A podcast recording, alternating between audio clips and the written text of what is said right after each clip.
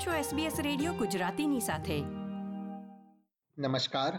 સત્યાવીસમી October બે હજાર બાવીસના મુખ્ય સમાચાર આપ સાંભળી રહ્યા છો વત્સલ પટેલ પાસેથી SBS ગુજરાતી પર.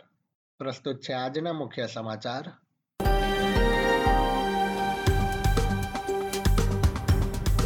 વિક્ટોરિયાના કેટલાક ભાગોને પૂરના કારણે અન્ય વિસ્તારોથી અલગ થવાનો ખતરો.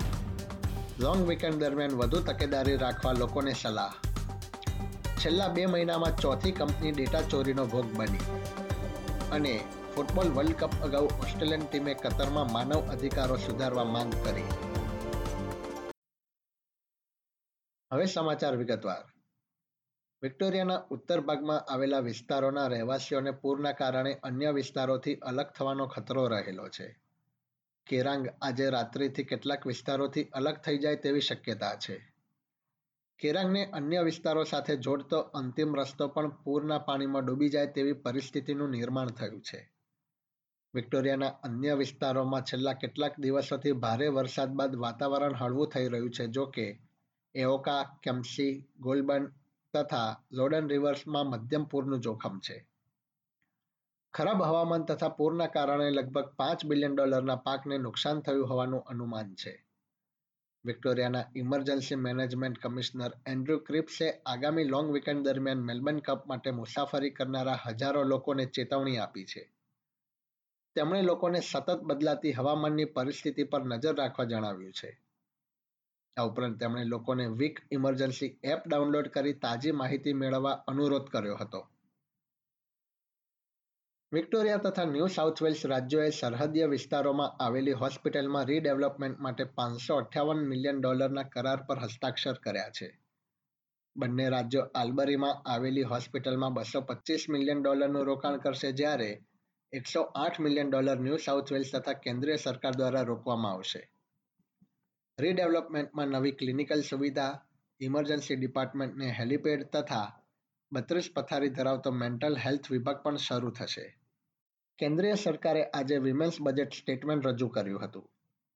આ નિવેદનમાં જાતીય સમાનતા ઉપરાંત મહિલાઓ અને બાળકો પ્રત્યે હિંસા અટકાવવા જેવી બાબતો પર ભાર મૂકવામાં આવ્યો છે. આ ઉપરાંત સસ્તું child care paid parental leave મહિલાઓ માટે હાઉસિંગ સુરક્ષા જેવી બાબતોનો સમાવેશ થાય છે. એજ કેર સુવિધામાં ચોવીસ કલાક રજિસ્ટર્ડ નર્સની નિમણૂક અંગે સંસદના બંને ગૃહોમાં બિલ પસાર કરવામાં આવ્યું છે. આ ઉપરાંત એજ કેર સુવિધા ઉપલબ્ધ કરાવતી સંસ્થા માટે પારદર્શિતા તથા વધુ જવાબદારી નક્કી કરવા પર પણ ભાર મુકાયો છે.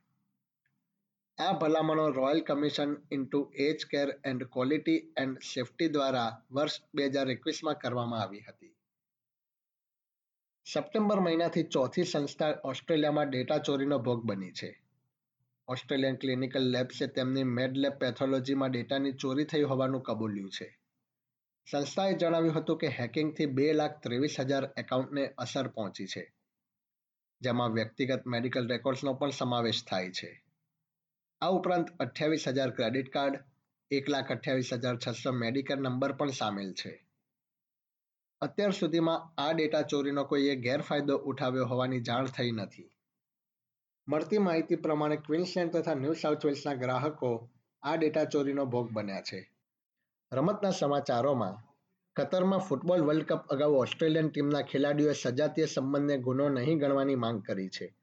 આ ઉપરાંત તેમણે કતરમાં કાર્ય કરતા લોકોને કાર્યની યોગ્ય સ્થિતિ મળી રહે તે માટે પણ પહેલ કરી છે. ઉલ્લેખનીય છે કે દેશમાં માનવ અધિકારોની સ્થિતિ નબળી હોવાનો ખુલાસો થયો હતો. કતરમાં સજાતીય સંબંધો પ્રતિબંધિત છે. જ્યારે ઘણા માઇગ્રન્ટ કર્મચારીઓ ફૂટબોલ વર્લ્ડ કપ માટે ઇમારતોના બાંધકામ દરમિયાન મૃત્યુ પામ્યા હતા. સોળ જેટલા ટીમના ખેલાડીઓએ ફૂટબોલ ઓસ્ટ્રેલિયાના સમર્થન દ્વારા એક વીડિયો જારી કર્યો હતો, જેમાં તેમણે ચિંતા વ્યક્ત કરી હતી. એસબીએસ ગુજરાતી પર આ હતા ગુરુવાર, સત્યાવીસમી ઓક્ટોબર બપોરે ચાર વાગ્યા સુધીના મુખ્ય સમાચાર. આ પ્રકારની વધુ માહિતી મેળવવા માંગો છો? અમને સાંભળી શકશો Apple podcast Google podcast Spotify કે જ્યાં પણ તમે તમારા પોડકાસ્ટ મેળવતા હોવ.